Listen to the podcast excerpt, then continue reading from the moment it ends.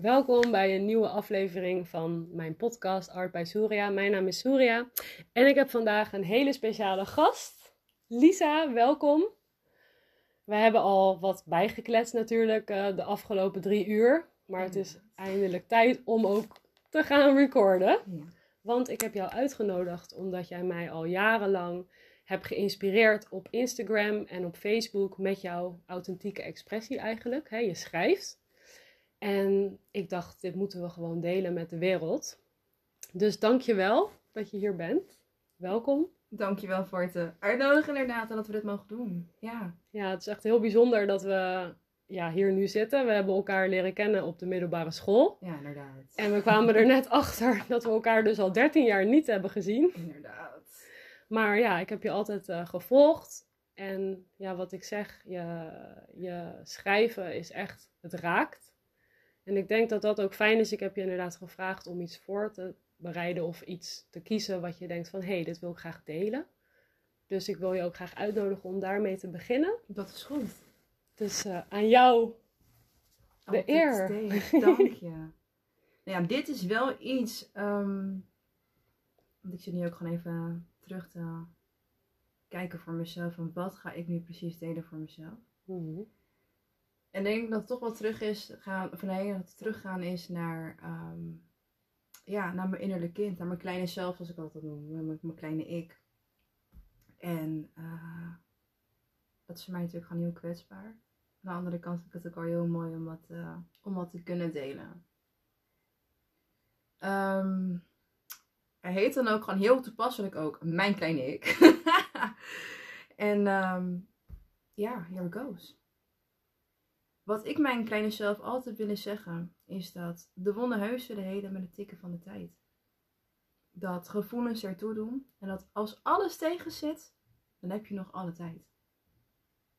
En als die kleine ik dan opduikt vanuit prikkels die echo's vanuit oude, van oude pijn oprakelen, dan fluister ik haar alle liefdevolle woorden toe die zij toen zo gemist had. En misschien is dat wat verinnerlijken wat zelfliefde is. Maar sinds ik begon met houden van mezelf, heb ik meer liefde te delen dan ik ooit heb gehad. Mijn kleine ik. Wauw. Dank je. Dank je. Mooi. Kan je iets vertellen over het moment waarop je dit hebt geschreven? Ja, absoluut. Ik, um, ik weet nog heel goed dat ik er voor mezelf eens net achter kwam dat ik zwanger was. Mm -hmm. En um, dat was ook nog eens een keer dan de tijd dat ik voor mezelf bedacht van... Hé, hey, wacht even, ik ben heel lang weggelopen eigenlijk gewoon voor mijn innerlijk kind. Ik heb zo vaak gehoord dat ik dus um, mezelf eigenlijk gewoon ja, monddood heb gemaakt, met zwijgen heb opgelegd, zeg maar dan. En altijd maar doordacht van, oké, weet je wat, doet er niet toe, gewoon doorgaan, want morgen en weet ik het allemaal niet meer. Tot ik op een gegeven moment wel voor mezelf vastliep en dacht van, wacht even. Nee, dat eerlijk kind mag wel gewoon zijn, ondanks dat ik nu volwassen ben en weet ik het allemaal niet meer. En ondanks dat ik nu gewoon zelf moeder word. En ook dat ik op een gegeven moment teruggreep naar het moment van wacht even, ik word nu zelf moeder zonder dat ik zelf echt een moeder heb gehad. Mm-hmm. En dan ben ik ook heel eerlijk als ik durf te erkennen voor mezelf ook dat um, mijn zussen en ik hebben mijn moeder ook heel lang gemoederd. En dat je daardoor ook heel snel ervoor kunt kiezen, wat ik dan ook heb gedaan, om dat kleine meisje wat dan ook aan jezelf roept, maar gewoon, ja, gewoon weg te duwen. En pas toen ik voor mezelf merkte van, hé, hey, wacht even, ik draag nu zelf een kleintje, mm-hmm. dacht ik van, oké, al die oude shit komt niet omhoog. We moeten dit nu gewoon op gaan schrijven, want ik wist ook voor mezelf dat um, ik ook niet in de situatie was om te praten met mensen om me heen, omdat ik was niet altijd begrip naar, of een luisterend oor naar, of um, ja, dan ga je op een gegeven moment praten met jezelf. En ik ben dan iemand van, oké, neem de tijd voor jezelf om dan ook gewoon even dingen op te schrijven. En ook al is dat door gewoon, weet ik veel, te krassen op een blaadje en dan elkaar weg te gooien en dan prop je weet ik veel wat. Helemaal goed. En soms komen er wel gewoon dingetjes uit dat ik dan denk van, oké, zie je er nou, ik leer je wat van. En dat specifieke moment heeft er eigenlijk ook weer voor gezorgd dat ik dus mijn kleine zelf heb, dus heb geschreven, mijn kleine ik heb geschreven, zeg maar dan ook. Want ik had daar zo lang weggestopt dat ik op een gegeven moment gewoon niet meer omheen kon. Mm. En toen dacht ik ook, ja, het meisje gaat op een gegeven moment ook gewoon spreken. Want er is ook gewoon een innerlijk kind naast die moeder. Die ook gewoon gehoord moet worden.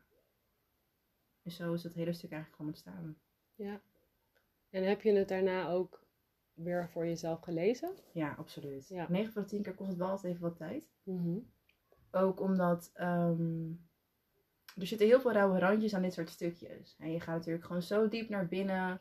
Je raakt die oude pijn dan ook gewoon echt aan. Dat je denkt, oh, ik kan er niet meer omheen. Al die emotie komt eruit. Oké, wat moet ik doen?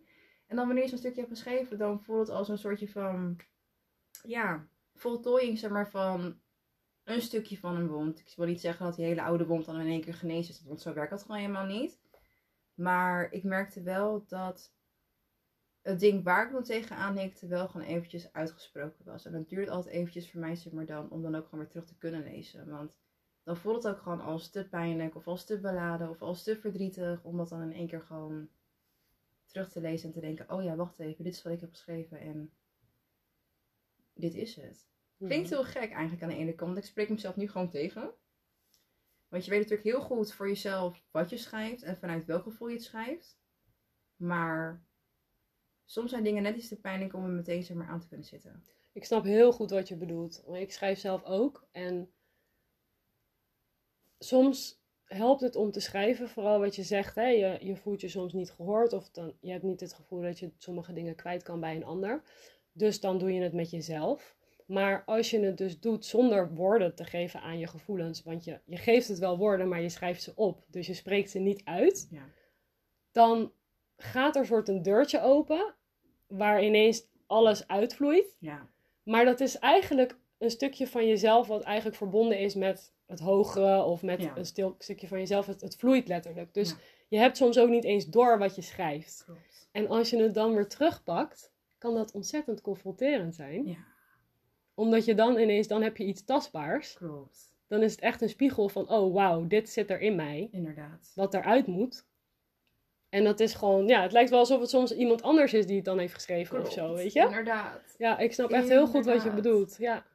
En eigenlijk aan de hand van dit soort dingetjes, ik weet niet of je dat dan ook voor jezelf zo ervaart, ben ik er later pas achter gekomen van dit is een soort van automatic writing eigenlijk inderdaad. Dat, is, dat je dus een soort van ja, connection hebt met Source Spirit, noem er maar gewoon wat aan, maar vang er maar wat aan, zeg maar dan. Mhm. En dat je inderdaad pas later inziet van wacht even, ehm, ik heb hier wat uit kunnen halen. En niet op het moment zelf, omdat je dan nog helemaal midden in het proces hebt maar zit en denkt van, ah, ik weet niet welke kant ik op moet. en inderdaad, dan wanneer die belading eraf is, ik denk dat dat juist het dingetje is, wanneer je door al je voelen heen bent, ik denk dat je dat ook echt nodig hebt als mhm. mens. Ehm, dat je dan pas kunt laten resoneren. Ja. Want eerder dan, dan kan je dat nog helemaal niet. Dan zit je nog helemaal in het gevoel van uh, een stage van, weet ik veel, sadness, uh, grief, uh, noem het dan maar op, zeg maar dan boosheid. Mhm. Dat heb ik ook heel veel gehad, dat ik heel erg boos was op het innerlijk kind. Van oké, nee, je moet je mond dicht houden, jij mag er niet zijn van. ja, ja. Maar dat werkt niet. Dat, dat werkt absoluut niet. En dan, ehm, wanneer je dit soort dingen dan ook gewoon toelaat voor jezelf, en van vooral middels schrijven en het dan later pas hardop voorleest, dat je dan pas gewoon jezelf die ruimte kunt bieden van oké, het mag er zijn, laat het maar binnen, laat het maar toe. En wat komt hier dan uit, uit voort, zeg maar dan voor jezelf. En ik gun het eigenlijk iedereen van harte om het gewoon te doen. Ja. Praat met jezelf, schrijf met jezelf, ja. schilder jezelf. Zeker. Dat heeft iemand gewoon nodig. Ja, het is heel belangrijk. Want dat vroeg ik me ook inderdaad af. Wanneer ben jij daar eigenlijk mee begonnen? Met het schrijven zelf of echt uh, automatic writing? Wat je wil. Bijna. Um... Heb je ooit een andere vorm gehad van schrijven? Ja, absoluut. dat eerst vragen. Ja, zeker. Ik heb, ik heb heel lang um, geschreven eigenlijk gewoon net zoals ieder, ieder kind eigenlijk doet het gewoon in een dagboekje. Mm En uh, ik kom sowieso uit een heel, heel, um, ja, ik zeg het gewoon heel eerlijk, dysfunctional family eigenlijk dan wat dat betreft. En ik werd daar gewoon totaal niet in gehoord. En ik werd heel vaak daar gewoon neergezet, zeg maar, omdat ik dan anders functioneerde als de rest van het gezin, zeg maar, dan als anders. Dus dan ga je dat ook gewoon heel snel wegstoppen voor jezelf. Je gaat je ware gevoelens gewoon wegstoppen. Dus wat deed ik dan? Ik schreef het op in een dagboekje. Later nam dat hele andere vormen aan. Dan ging ik op een gegeven moment ook gewoon echt gedichtjes schrijven. En Mhm. weet ik het allemaal niet meer. En nou ja, goed. En op een gegeven moment op de middelbare school is het een keer gevonden. Wauw. Door een klasgenootje. En dat is later ook een van mijn beste vriendinnen geworden ook. ehm, die dat las en die me daarmee confronteerde van... Hey, schrijf je nou gewoon een gedichtje of gaat dit gewoon over jou? Want die was er helemaal door onder indruk. En ik had zoiets van, nou, awkward, het zijn al de dingen die ik altijd maar gewoon schrijf. Waar heb je het over? Weet ik het allemaal meer. Die jezelf eigenlijk gewoon weer kleiner maakt dus. Mhm. En aan de hand daarvan ben ik dus al die kleine kolompjes gewoon bij elkaar gaan voegen, zeg maar dan. Dan ben ik gaan nadenken van, oké, maar dit wat ik schrijf inspireert dus wel. Het is dus niet alleen maar hetgeen wat ik schrijf en wat ik eruit haal voor mezelf. En ehm, ben ik dat eigenlijk gaan delen. Ook pas op later leven. Ja, later pas eigenlijk ook pas sinds kort, sinds de laatste jaren. Mhm. En ben ik er eigenlijk ook, wat ik net ook al hiervoor zei, dus eigenlijk achtergekomen voor mezelf. Van wacht even, dit is eigenlijk gewoon wat automatic writing is. Ik wist nooit wat het was. Tot ik op een gegeven moment terugdacht en dacht bij mezelf. ehm, Lisa, je hebt wel eens vaker dingen geschreven waarvan je dacht bij jezelf: holy fucking shit, heb ik het geschreven? Ja. Was ik dit? ben ik dit? Ja. Ja. Dus het is eigenlijk een heel natuurlijk proces geweest van iets wat er altijd al was. Ja. En wat je eigenlijk niet eens wist wat je aan het doen was. Ja, absoluut. Totdat het ineens woorden kreeg. Ja, zeker. Ook omdat ik, ehm, ja, wat ik hiervoor ook al zei. Ik heb heel vaak gewoon in de situatie gezeten dat ik gewoon niet kon praten. Mhm. Ik kon gewoon niet praten met de mensen om me heen. Ik kon niet mezelf verwoorden. Ik kon mezelf niet uitdrukken. Ik kon mijn gevoelens niet uitdrukken. Ik was alleen maar boos. En die boosheid die verinnerlijkte ik alleen maar. En wat krijg je dan? Je, je hebt op een gegeven moment van die conflicterende gevoelens, zeg maar dan. En dan kan je daar niks meer mee. Tot je er op een gegeven moment gewoon iets mee doet. En ik dacht bij mezelf, doe het maar op papier. Praat maar met jezelf. Middels pen en papier. So be it. Mhm. Als je het dan niet kan met woorden, dan maar gewoon met geschreven woord. Ja. En zo is het eigenlijk gewoon een beetje gaan groeien. En ehm, werd het ook een beetje een soort van zelftherapie.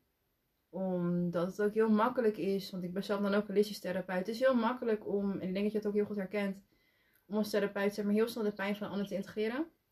En jezelf daarmee voor, voor helemaal voorbij te gaan. En ehm, dat ik juist daarmee teruggrijp naar het, ehm, ja, hoe noem je dat? Mezelf weer die ruimte bieden en de ademruimte ook gewoon bieden om te kunnen voelen wat ik voel. Mhm. Want het is heel makkelijk voor mij om te zeggen, nou weet je wat, hoeft allemaal niet. Zet maar gewoon lekker in de ijskastje voor. Kom morgen wel weer, trek hem maar weer open. En dan is morgen weer zo'n Mysticland of Unfinished Promises en dan gebeurt het niet. Mhm. En als je dan op een gegeven moment dingen schrijft, dan confronteer je jezelf er gewoon mee. En soms is het dan gewoon middelijk, soms is het dan pas later. Dat is helemaal oké. Ja. Dat is helemaal oké. En je bent toen je blog begonnen inderdaad, dat noemde je net al. Ja, klopt. En een van de hashtags die ik ook altijd heb gezien is The Goddess Grow Kit. Klopt, ja. Kan je daar wat over vertellen? Dit is eigenlijk super grappig, want ehm, ik heb mezelf dus echt nooit gezien als een goddess. Mhm. Echt nooit. Oké, she's, a, she's a goddess. echt nooit. Jullie zien haar niet, maar haar energie voel je. Het is een goddess, sowieso. Ik heb mezelf jarenlang gezien als een soortje van Groucho gewoon. Nee! Ja, echt. Fucking Groucho uit Sesame Street. Gewoon Oscar dus inderdaad. Die gewoon leeft in een soort van mopperland eigenlijk. Ja, ik maak geen grapje. Die, ehm, ja, een soort sowieso gewoon secret hoarder was, zeg maar dan. Hmm. In, in het verzamelen van allemaal gevoelens die er niet meer toe deden. Patronen die niet meer werkten. Mensen die niet meer dienden. Weet ik het allemaal niet meer. Dus ik voelde me echt jarenlang gewoon een Groucho.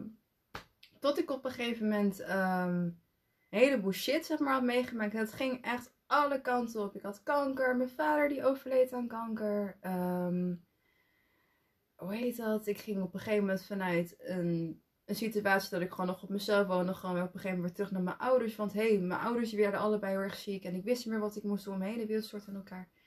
Slechte relaties, noem het dan maar op. En toen dacht ik op een gegeven moment, oké, maar wat is er eigenlijk nog overgebleven van de persoon zeg maar, die er eigenlijk nu nog is dan? Is dat dan geen goddess? Gewoon zo'n everyday goddess?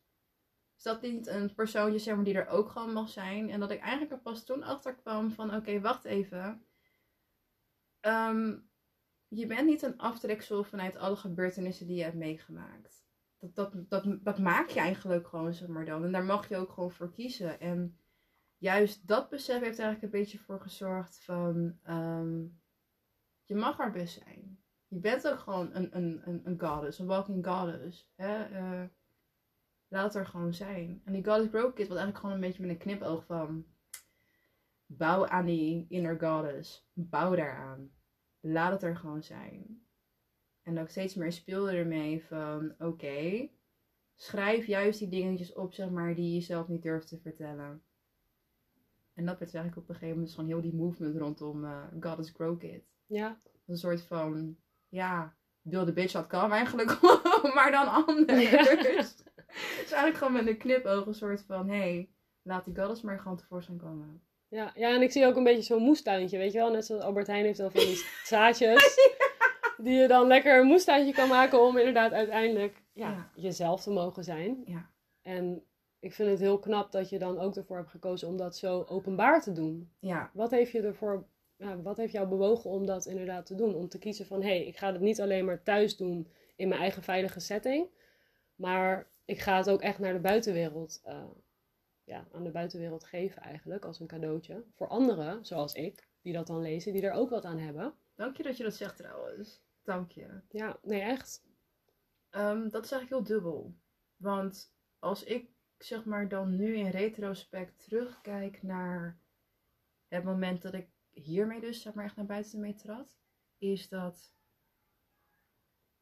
ik hiervoor zeg maar echt alleen maar bezig was met een beautyblog en oppervlakkig gelul. Mhm.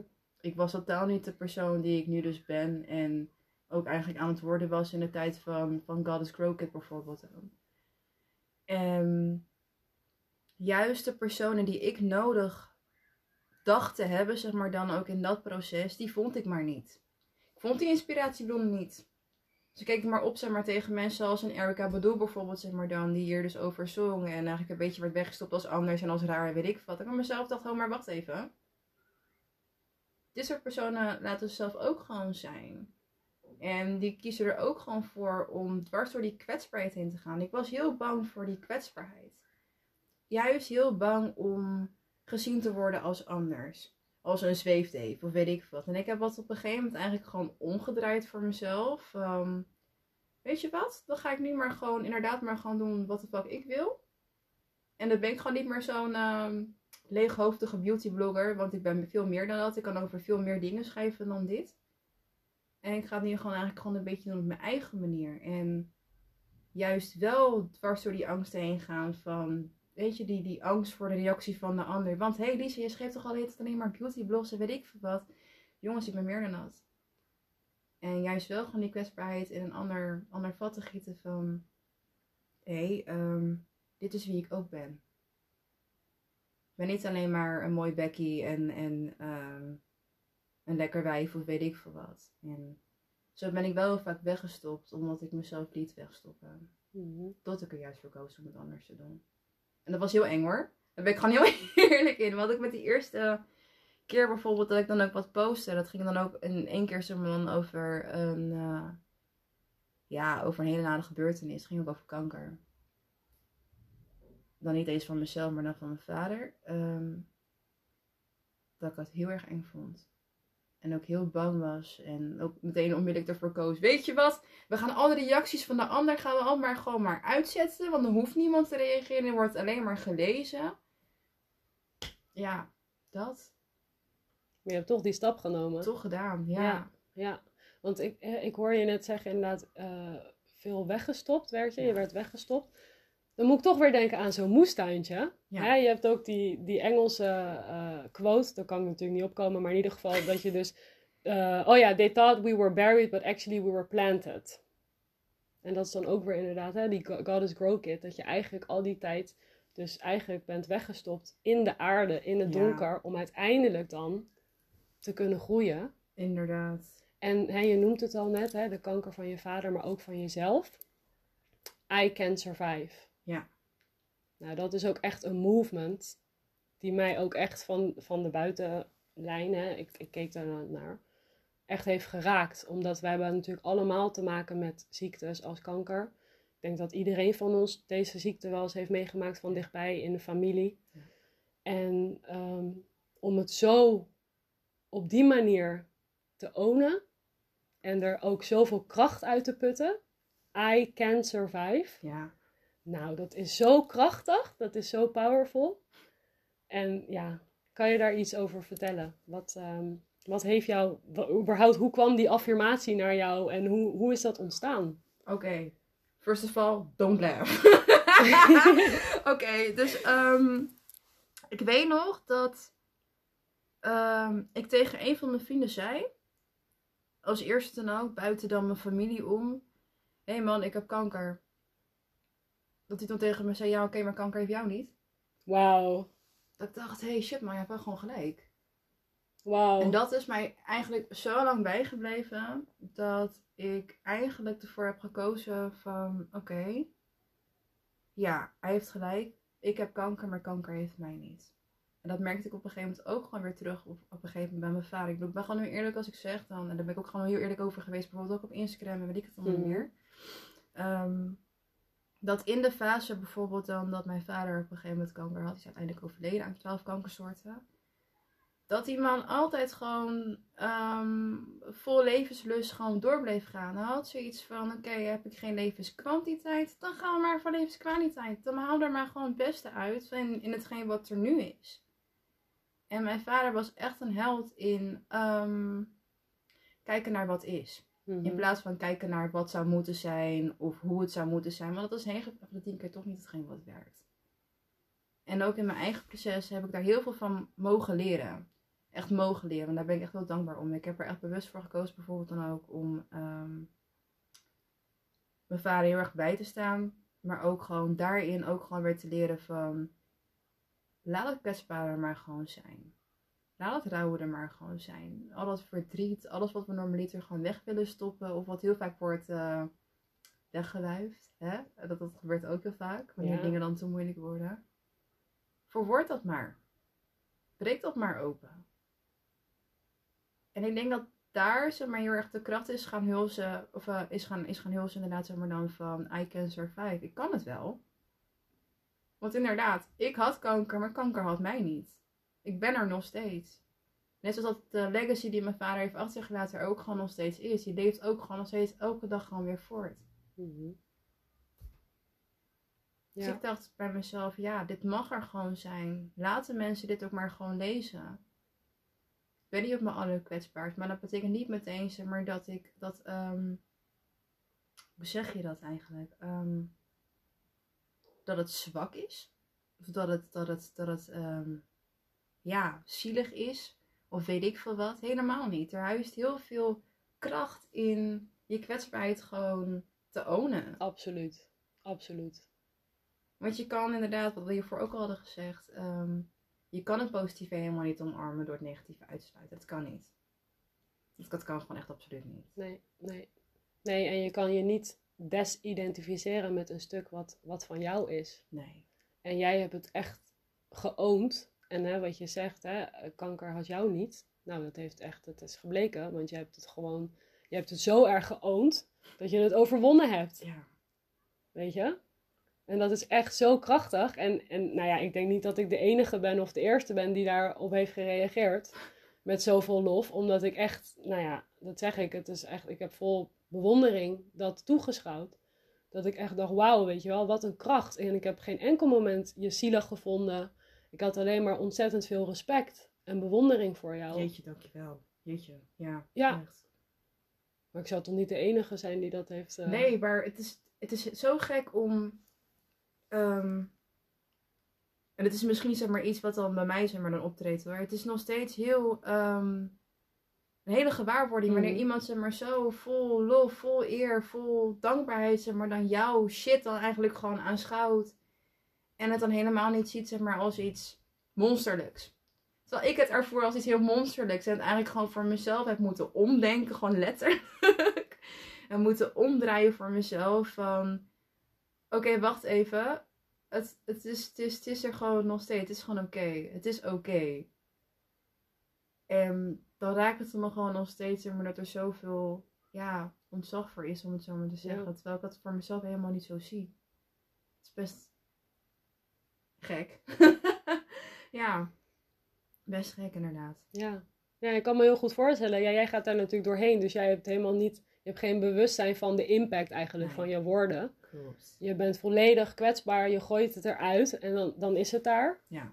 En dan wordt het ineens ontvangen. En ja, dat kan natuurlijk alle kanten op gaan. Ja, precies. En je gaat het natuurlijk niet schrijven met het idee van, oh, dat, zo gaan mensen erop reageren. Of hè, wat je zegt, het is rauw, het is puur, het is echt, het komt uit je ziel. En dat maakt het ook zo eng. Ja, Van, oké, shit. Ik gooi nu gewoon eigenlijk gewoon eruit wat diep in mij. Ik gooi gewoon mijn ziel eruit, inderdaad. ja you're just butt naked Ja, in front of everybody. ja. ja, Het is gewoon echt letterlijk inderdaad alsof je gewoon... Net wat spellen zeggen, toch? Dat je gewoon ergens gewoon binnenstapt, maar dan een ruimte vol met mensen. Je kleed je gewoon uit. Gewoon, hi, hoi, look at me, in my naked booty. ja. Ja, Ja, doodseng. ja. Dood en doodseng. Maar ook ontzettend krachtig en moedig. Echt. Heel veel respect. Echt, ik vind het echt bijzonder. En ik, we hadden het er natuurlijk voordat de, de record aanging, hadden we het er natuurlijk al over. Dat ik denk van, hé, hey, dit is echt een boek in de making. Ja. Heb je daar ideetjes over? Hoe, want jij hebt natuurlijk die blog, je bent al ontzettend lang aan het schrijven. Ja, klopt. Klopt. Ik heb nog wel het gevoel dat er meer gaat komen. Mhm. Ehm, hoe het precies zeg maar gaat komen en in welk, welk vat ik het ga gieten uiteindelijk, dat weet ik nog niet. Ik weet wel dat ik een keer, ehm dat is ook maar één keer gebeurd, dat ik een keer een boekje heb uitgebracht. Maar dat is ook Mhm. meer zeg maar dan de hele bundel aan ehm columns die ik ooit een keer heb geschreven, zeg maar dan voor mijn vader. Het heet ook gewoon heel ironisch, het regent patat met frikandellen. Want mijn vader was wel zo'n persoon van, hé, je moeder is er niet, we gaan de snackbar patat met frikandellen. dat was mijn vader. Ja. Lekker makkelijk. Dus ehm, ja, ik heb wel één keer een boekje uitgegeven, maar dat was niet zeg maar nou voor het grote publiek, zeg maar dan. Ik heb er wel Nee, stukjes ik wou zeggen, ik heb het eh, niet gezien. Nee, ik heb wel stukjes gedeeld ehm, uit het boek, zeg Ja. maar dan. Ja. En die zijn dan ook allemaal gelezen. Mhm. En ehm, het boek rondom kanker komt er nog wel, maar ik ben er nog niet. Nee. En dat is denk ik ook wel zeg maar het dingetje dan ook waar ik gewoon tegenaan denk van oké, maar wat wil ik er precies mee delen zeg maar dan en hoe? En ik denk zeg maar dat als je daar nog niet bent, of als je daar nog geen antwoord op hebt zeg maar dan, dat het nog niet het moment is om, om, wat, om wat te doen. Ja, nou ja, dat siert je denk ik ook. Hè? Alles wat, wat, wat eigenlijk, hè, waar we het nu over hebben, dat is pure eerlijkheid. Ja. Eerlijk naar jezelf toe. En eerlijk ook naar buiten toe. Dus ik denk dat dat heel goed is dat je daar gewoon blijft voelen van wanneer is het juiste moment. Ja.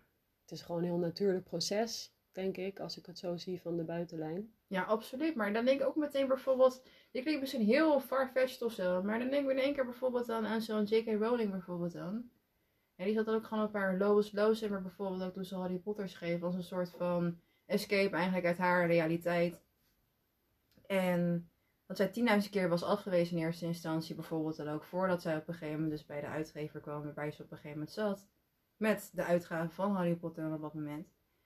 En ik denk dat het met heel veel dingen zo werkt. Of het nou met schrijven is, of met eh, de therapie die wij bieden bijvoorbeeld, zeg maar dan. Of, of whatsoever, zeg maar dan.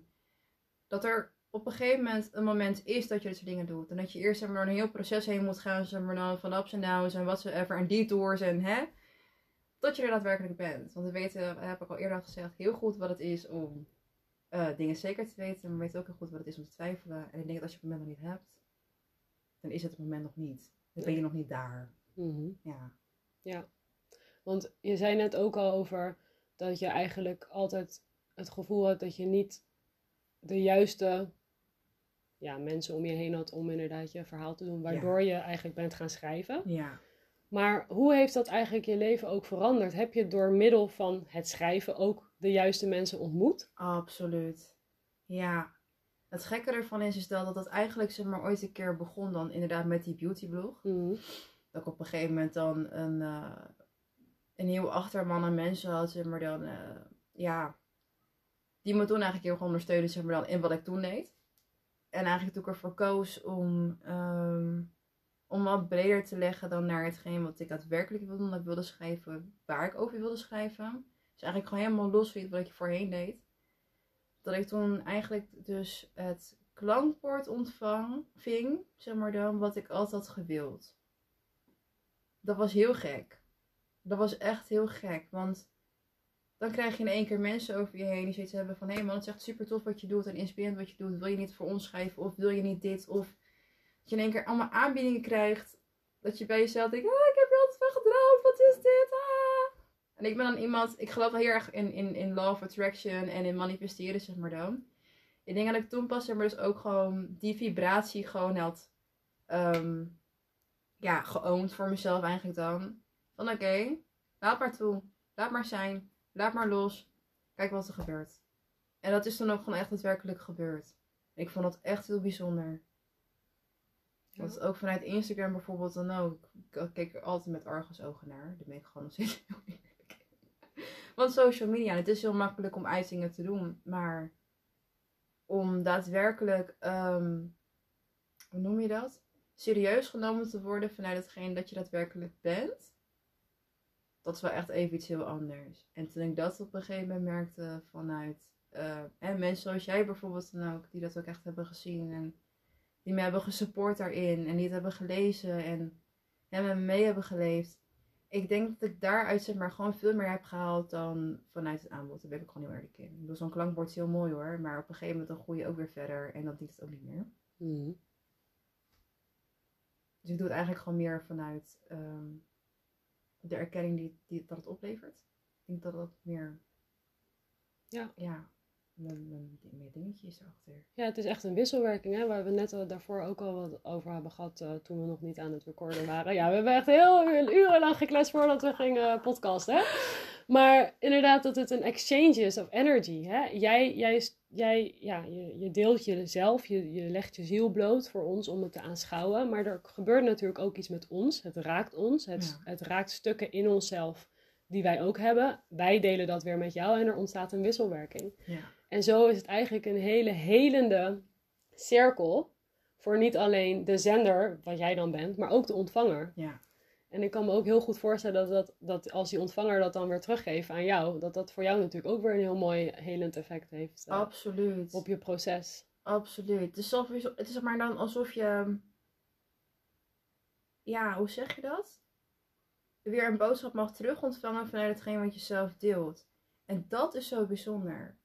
Want ehm, het is heel leuk hoor om, um, hoe noem je dat? Allemaal dingetjes te mogen schrijven vanuit opdrachten en weet ik het allemaal meer. Maar dat loont minder dan ehm, dat je eigenlijk gewoon kunt delen wat, wat, er, wat er eigenlijk gewoon negatief gewoon niet wordt uitgesproken.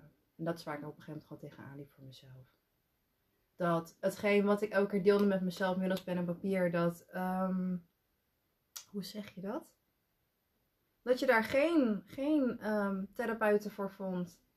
Of psychologen voor vond. Of uh, de mensen om je heen. Want je kreeg heel vaak te horen. Nee, Lies, komt wel goed. En je moet gewoon doorzetten. En uh, nee, je bent gewoon nog niet stabiel genoeg hiervoor. Je moet misschien nog wat harder werken. Je moet nog misschien zus. En ja, maar wacht even die dingetjes, zeg maar dan, die ik allemaal heb geschreven, die hebben dus wel gewoon een opening gecreëerd voor heel veel mensen die tegen dezelfde shit, zeg maar, aanhikten. En of het nou te maken heeft met ziekte of met een andere tegenslag gebeurt, dus noem het dan maar. Weet je, dat, dat is denk ik gewoon heel belangrijk. Dat we mhm. dingen gewoon um, bespreekbaar, maken die, bespreekbaar maken die eigenlijk gewoon heel vaak taboe worden gehouden. Dat die dingen worden genormaliseerd. Maar het is helemaal niet zo normaal.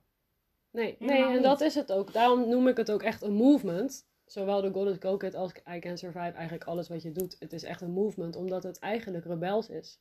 Als je het hebt over Instagram, het is natuurlijk ontzettend, überhaupt social media is natuurlijk ontzettend oppervlakkig. Het gaat alleen maar over, oh kijk hoe fantastisch mijn leven is en kijk hoe mooi ik ben en oh ik ben zo perfect en alles.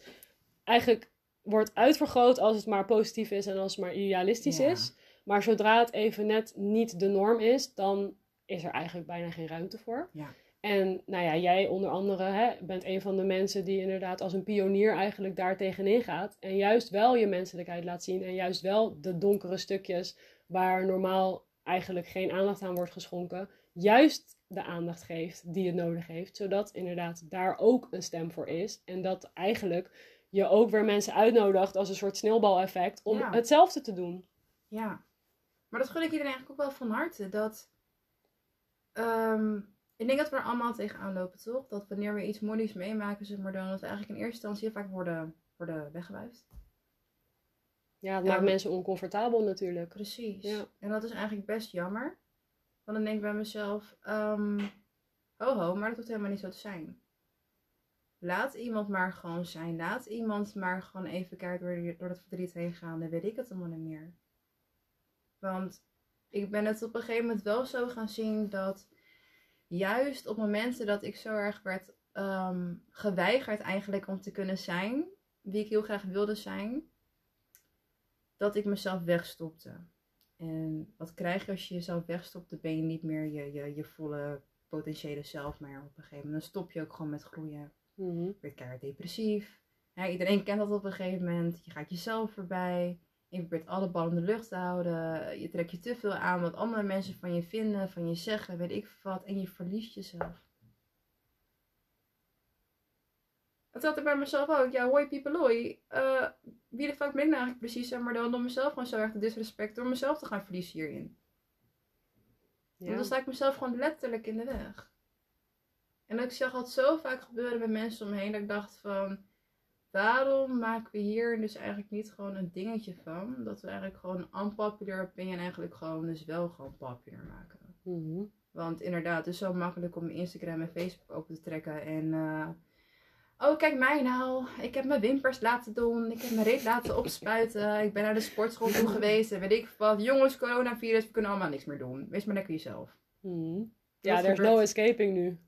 We moeten gewoon weer terugkomen bij onszelf. En dat is eigenlijk gewoon al wat ik toen ook al probeerde te doen. Terugkomen bij jezelf. Wat is soms zo belangrijk. Ja, zeker.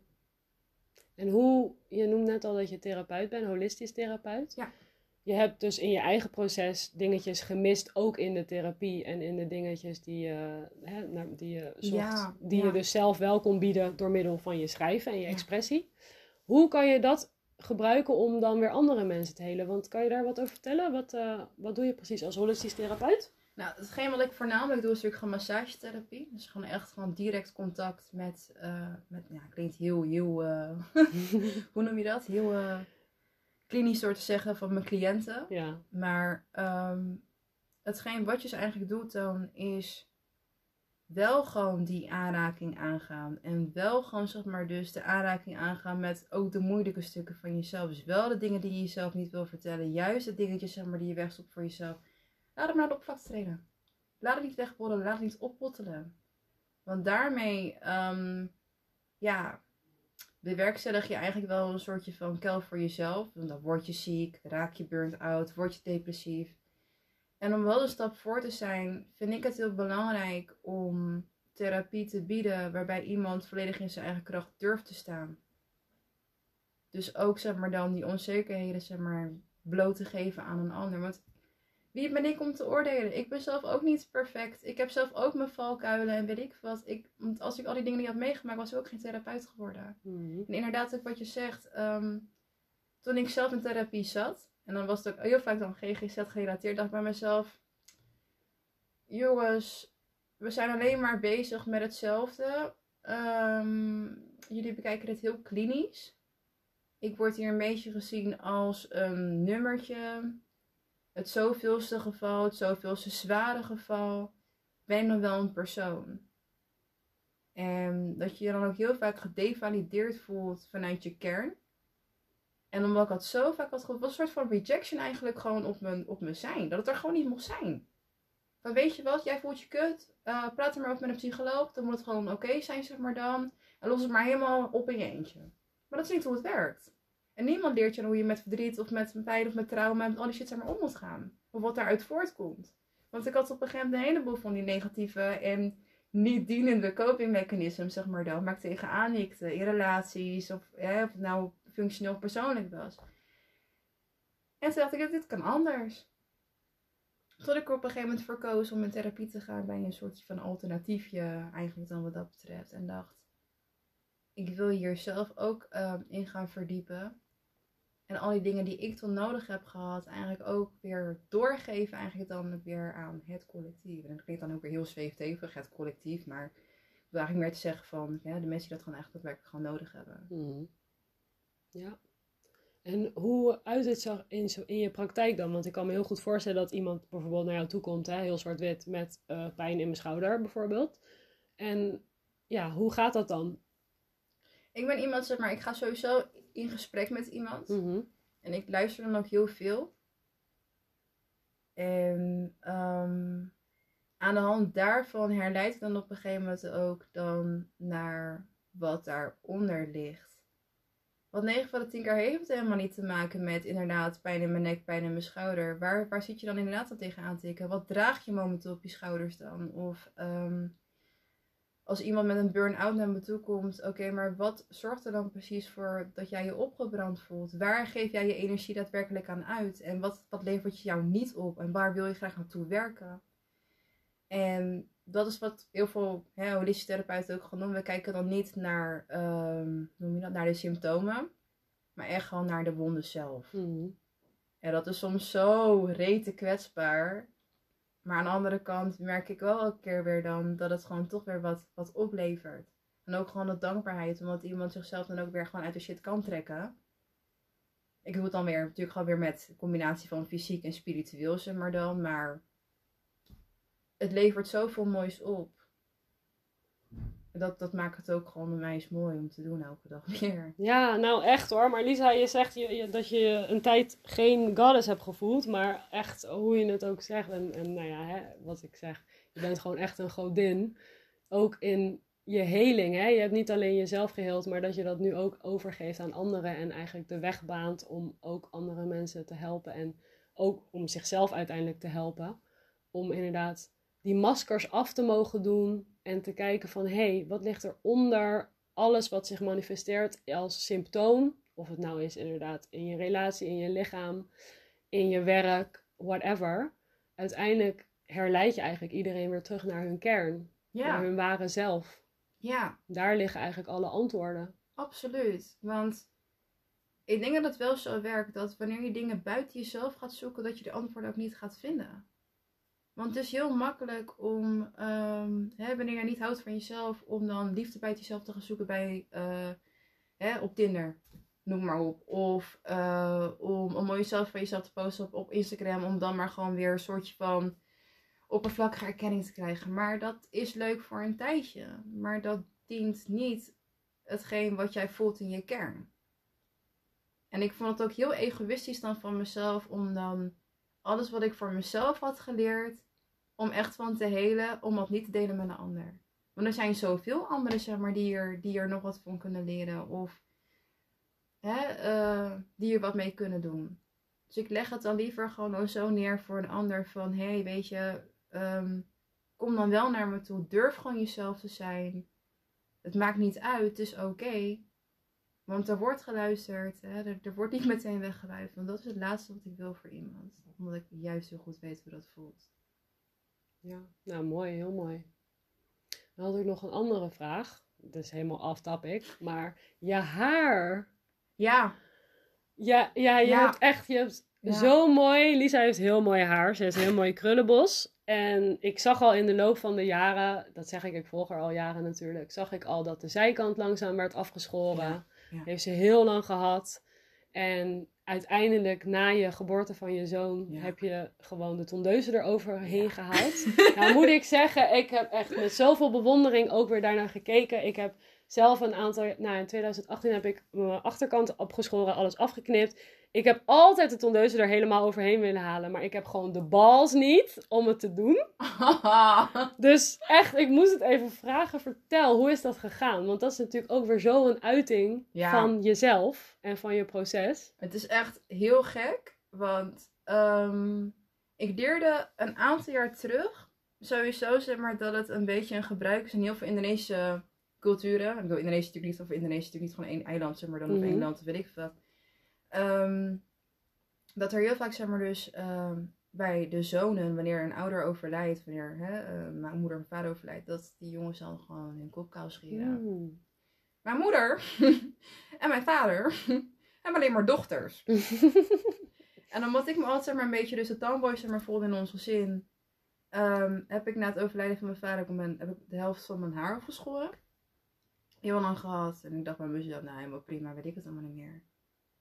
En um, dit is dan wel echt heel persoonlijk en eigenlijk wel een klein beetje pijnlijk en verdrietig misschien ook wel, zeg maar, dan voor mij om het te delen. Maar um, toen ik zelf moeder werd, um, of eigenlijk op weg was om moeder te worden, kwam ik er voor mezelf achter dat ik dus eigenlijk best wel lang ouderloos ben geweest. Mijn biologische vader die was gewoon vrijwel meer afwezig dan dat hij aanwezig was. En ehm, ja, mijn moeder die, ehm, ja, die had het eigenlijk gewoon een beetje druk met zichzelf, zeg maar dan wat dat betreft. Dus eigenlijk had ik een beetje het gevoel van ik ben nu gewoon een soortje van wees. En ben ik ook weer teruggeworpen op wat innerlijk kind. En heb ik op een gegeven moment, dus met de geboorte van mijn zoon, even een tijdje gewacht. Wat ga ik het doen? Ga ik het niet doen? En ik was toen aan iets nieuws voor mezelf ook. Ook omdat ik een heel ander persoontje werd. En toen dacht ik, full fuck it, scheer alles ervan af. En het voelde ook echt als een soort van, ja, relief. uh, want ik voelde dat dat nodig was. Al die gekke, wilde haren er allemaal vanaf, want dat werkte niet meer voor mij. ik zeg niet dat als je moeder bent, zeg maar, dat je niet meer gek kan doen of weet ik wat er, absoluut niet. Maar ik merkte zeg maar gewoon dat de oude Lisa die ik hiervoor was, dat die gewoon niet meer paste in wie ik nu ben. En dat het gewoon eraf mocht. Ja, dat is heel mooi, want je bent eigenlijk wedergeboren samen met je zoon. Ja, klopt.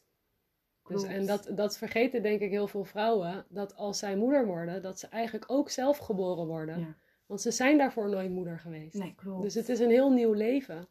En hè, in je haren, je haren zijn natuurlijk ook antennes, zit ook heel veel energie. Ja. En hè, er zijn natuurlijk ook heel veel tradities waar haren juist niet mogen worden geknipt, omdat ze zeggen, ja, maar dan verlies je je kracht. Klopt, ja. Maar ik kan me ook heel goed voorstellen, en dat is ook voor mij heel erg de drang waardoor ik dat heel graag wil doen, is als jij zoveel pijn en zoveel dingen hebt eigenlijk soort van hebt verzameld als een soort bagage in de, in de loop van je leven, kan het ook juist heel, ja, wat je zegt, relief, hè? Echt een release zijn om alles los te laten. Back lady, gewoon letterlijk back lady van, van Erica Badu.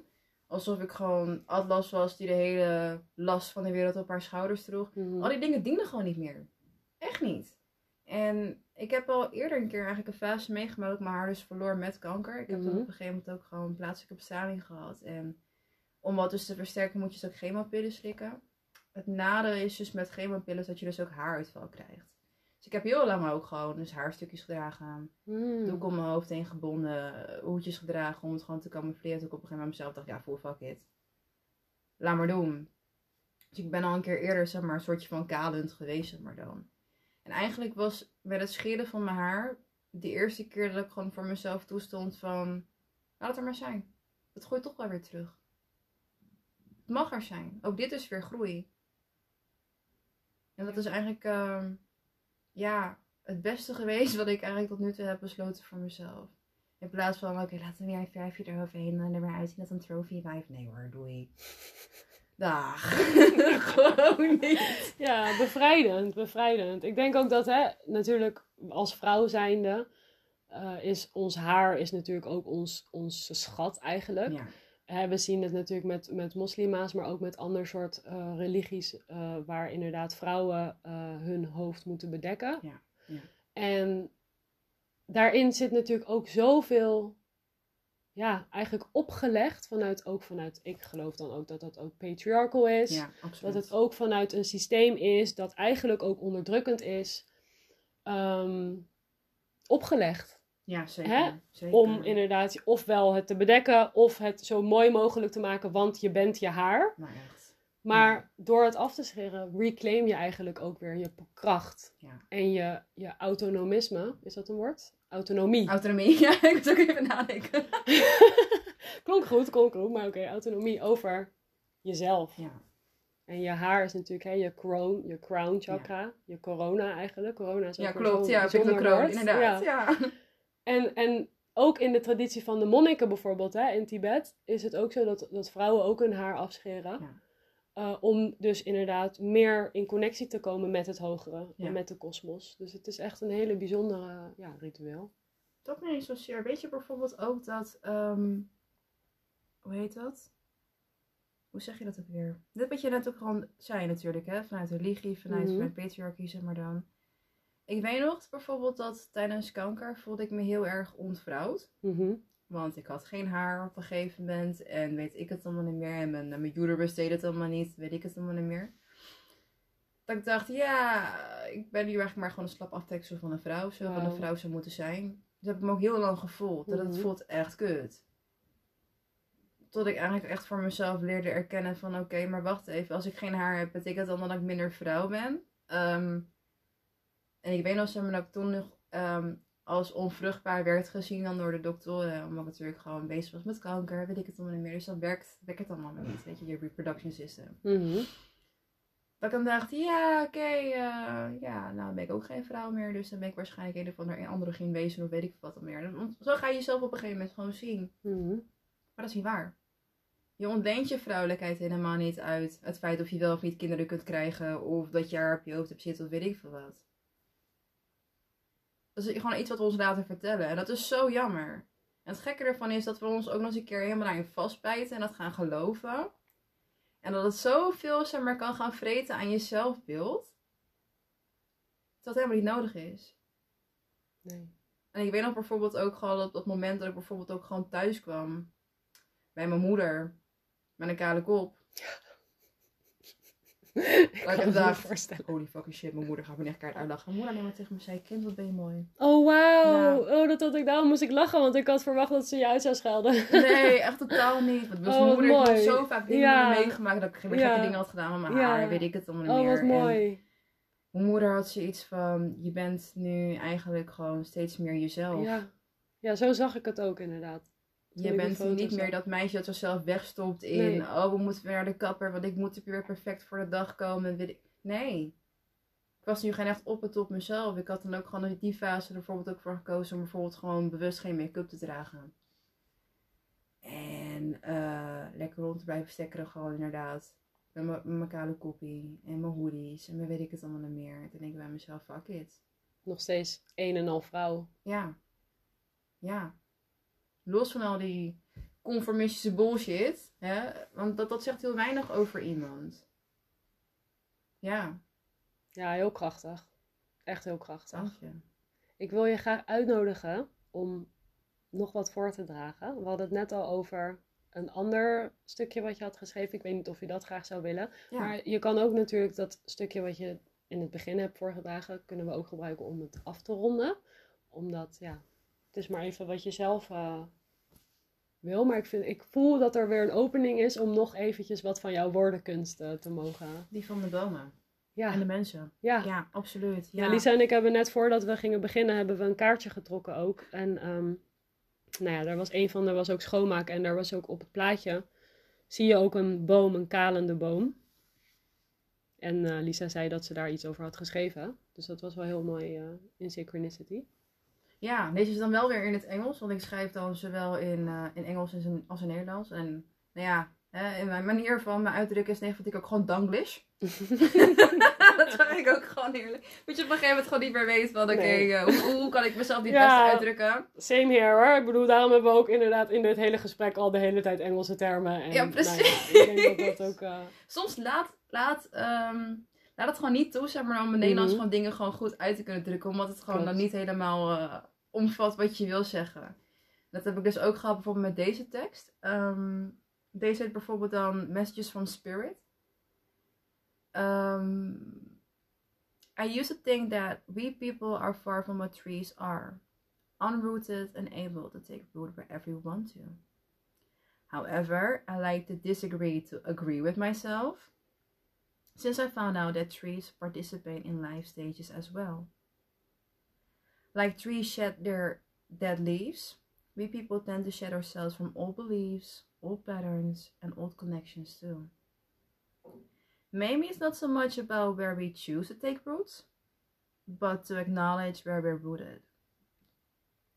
And since our skin doesn't differ too much from tree bark, and our being is transmute the same air we live in, we're just species amongst each other in a living universal fishing well. Wat ik daar dus eigenlijk heel erg mee bedoel te zeggen is dat. Um, vroeger had je zeg maar zo'n quote die ik echt helemaal geweldig vond van uh, You're not a tree. Je bent niet vastgeworteld. Je kan mm. overal naartoe gaan waar je wil. Sorry. ben je aan het verslikken? Gaat ie? Ja, ja. En dat ik heel vaak dacht van, ja, inderdaad, je bent ook geen boom. Je kan gewoon overal naartoe gaan waar je wil. Maar heel vaak kwam het gewoon heel vaak voort dan uit een stukje van, ehm, weet je wat? We hoeven dit allemaal niet, zeg maar, gewoon toe te laten voor onszelf. Dit is gewoon weer een oud patroon waar ik eigenlijk gewoon voor mezelf wil blijven herbeleven en voortbeleven. Want het werkt nu gewoon voor mij. Het is eigenlijk heel erg gemakkelijk voor mijn ego. Werkt niet. Ziet waar. Dus eigenlijk wat dat betreft zijn we gewoon precies hetzelfde als bomen. We hebben wel gewoon zeg maar een plek waar we onze wortels ooit een keer hebben uit ontsproten, zeg maar dan. We hebben inderdaad gewoon een huid wat net zoiets als, zeg maar, is als een, als een tree bark. Want ja, um, het uit zich wel gewoon in... Um, ja, hè, uh, gebeurtenissen uit zich wel gewoon zeg maar dan op, op hoe we zeg maar dan gewoon... Uh, zo kan weer wel worden, mooi verhaal dit. nee, ik zeg het verkeerd. Um, Net zoals wij ouder worden, zeg maar, zie je dat bijvoorbeeld ook gewoon terug in rimpels, noem het op, weet je wel, zeg maar, in onze huid. Bij bomen is het precies zo. Zoals bomen zich gewoon doen, zeg maar, van oude blaadjes, doen we dat bijvoorbeeld ook weer met, met oude patronen. Doen we dat ook weer met, met uh, connecties die niet meer dienen. Met, met oude overtuigingen. Mhm. Dus eigenlijk doen we gewoon precies hetzelfde wat bomen doen. Oké, het enige verschil zeg maar, zijn natuurlijk dan gewoon koolstofmonoxide omzetten in zuurstof. Ja, dat kunnen wij helaas niet. Dat kunnen wij helaas wel weer niet, maar het komt wel op hetzelfde neer. En ik vond dat heel, ehm, heel mooi eigenlijk om dat ook wel uit te kunnen dragen. Heel mooi. Dank je. Jij ook bedankt. En daarmee wil ik ook deze podcast af gaan sluiten. Ik zie ook op mijn timer dat we precies 60 minuten, dat is ook de recording max. Dus dankjewel voor sharing space and time. And blessing us with your energy. Thank you for having me. Heel mooi. En um, volg ook Lisa op Instagram vooral. Daar ben je vooral het meest actief. Klopt. Ja. En ik zal jouw uh, Instagram ook even posten op de podcast. Uh, zodat mensen jou kunnen vinden. Heel erg bedankt. Jij bedankt. En ik, uh, ja, I'm looking forward to the future, man. Ik, ik ben dankbaar dat ik inderdaad een getuige daarvan mag zijn. En ja, ik, ik kijk gewoon vol bewondering en excitement naar wat je allemaal weer uh, gaat beleven en hoe je dat gaat delen met de wereld. Dank je. Dank je. Ja, heel bijzonder. Ik blijf gewoon schrijven, ondanks, uh, ondanks alle sores. Ja, ja. Dank je. Jij ook bedankt. Yay!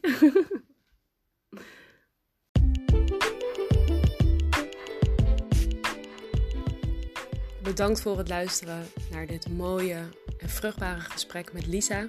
Zoals ik al zei, ik zal haar naam hebben toegevoegd in de naam van deze podcastaflevering. Zodat jullie ook haar kunnen gaan volgen en haar mooie woordenkunst ook zelf kunnen laten binnenkomen. Voor nu bedankt voor het luisteren en tot de volgende keer.